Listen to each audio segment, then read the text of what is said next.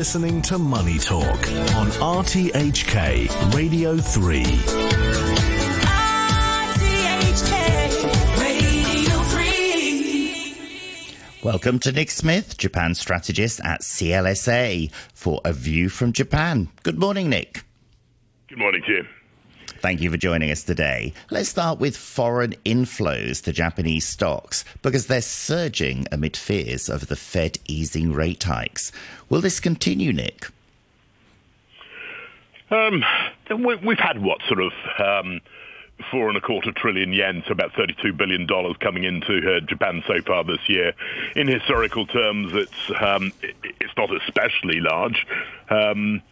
I I think the the view is that uh, this is a country that's been uh, doing much better than um, uh, than expected during the year. That we've had um, good profits. If, if you look at say um, operating profits. Um, globally, uh, they're up about 3% for the year, and uh, um, in um, the quarter in Japan, they're up um, about a quarter. Uh, and so the the recovery is looking much better in Japan. It, it seems to be an oasis of, of growth in a, a generally fairly dismal world. So um, I think it's not surprising that money's coming back into Japan. I think people are uh, have found themselves uh, uh, short and caught this year. Yeah, and I guess the exchange rate's also favourable for foreign investors putting money into Japan. Talking of this, the yen continues to hover around the 150 to the dollar mark. Is any movement expected here? Um, yeah, I, I look on my screen this morning and see it in the um, around 148, which is a, uh, quite a Yeah. surprise. Um, so the the feeling. U.S. rates have come off much faster than uh, than most people had expected. Uh, the expectation was that they would stay high. Uh, Japan would be um, stubbornly um, low on its rates. Uh, BOJ will keep them low, um, and that the uh, the yen would uh, would weaken for a while. And that's just suddenly not happened.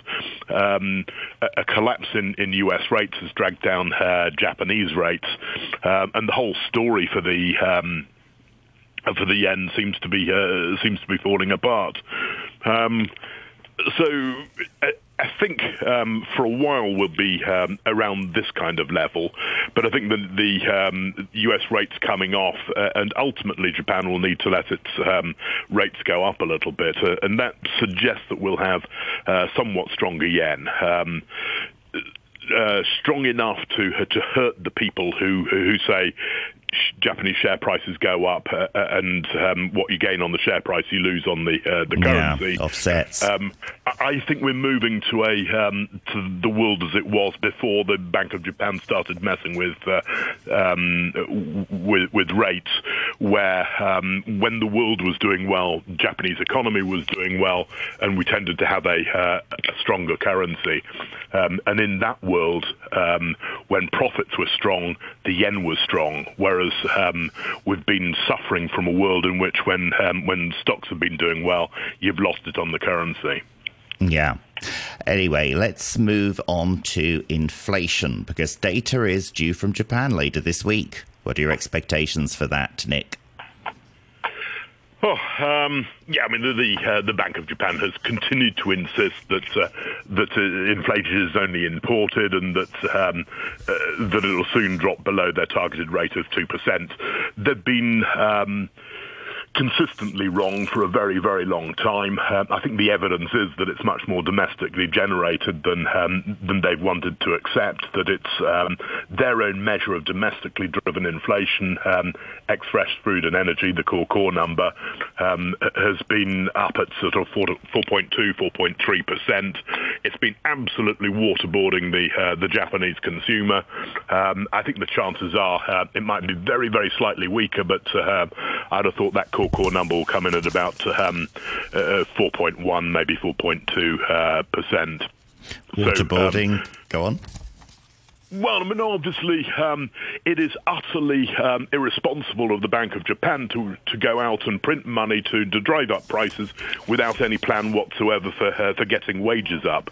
Uh, uh, and now they have the temerity to turn around and say, well, we might keep. Um, uh, monetary policy loose until wages go up, as if to say, well, um, the whippings will continue until uh, um, until morale improves. It's just not the way that things move, and it's it's um, resulting in a cost of living crisis that's uh, resulting in in um, support for the uh, the government absolutely crumbling at the moment.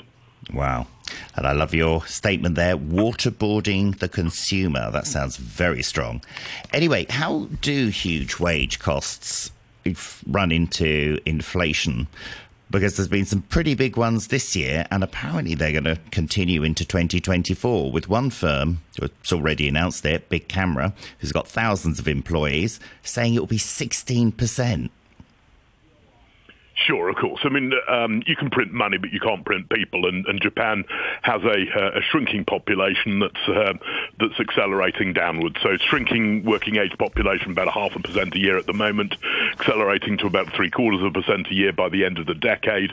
Um, the primary cause of, uh, of bankruptcies at the moment seems to be um, uh, lack of uh, lack of employees. Hmm. Um, so it's becoming a, a, real issue, and that's really what drives wages. It's it's nothing to do with printing money. It's to do with uh, um, you know you rise wa- raise wages when you you see people going out the door and um, and you can't replace them, uh, and that's the situation for most companies at the moment. So I would have thought we'll get um, a higher uh, wage increase. The uh, Japan umbrella um, union uh, Rengo has uh, has asked for over five percent. One of the bigger um, components has asked for, for six. Um, I, I, think we'll be pleasantly surprised on on wages. Yeah, and I guess there's no end to the talent shortage in sight with the aging population in Japan.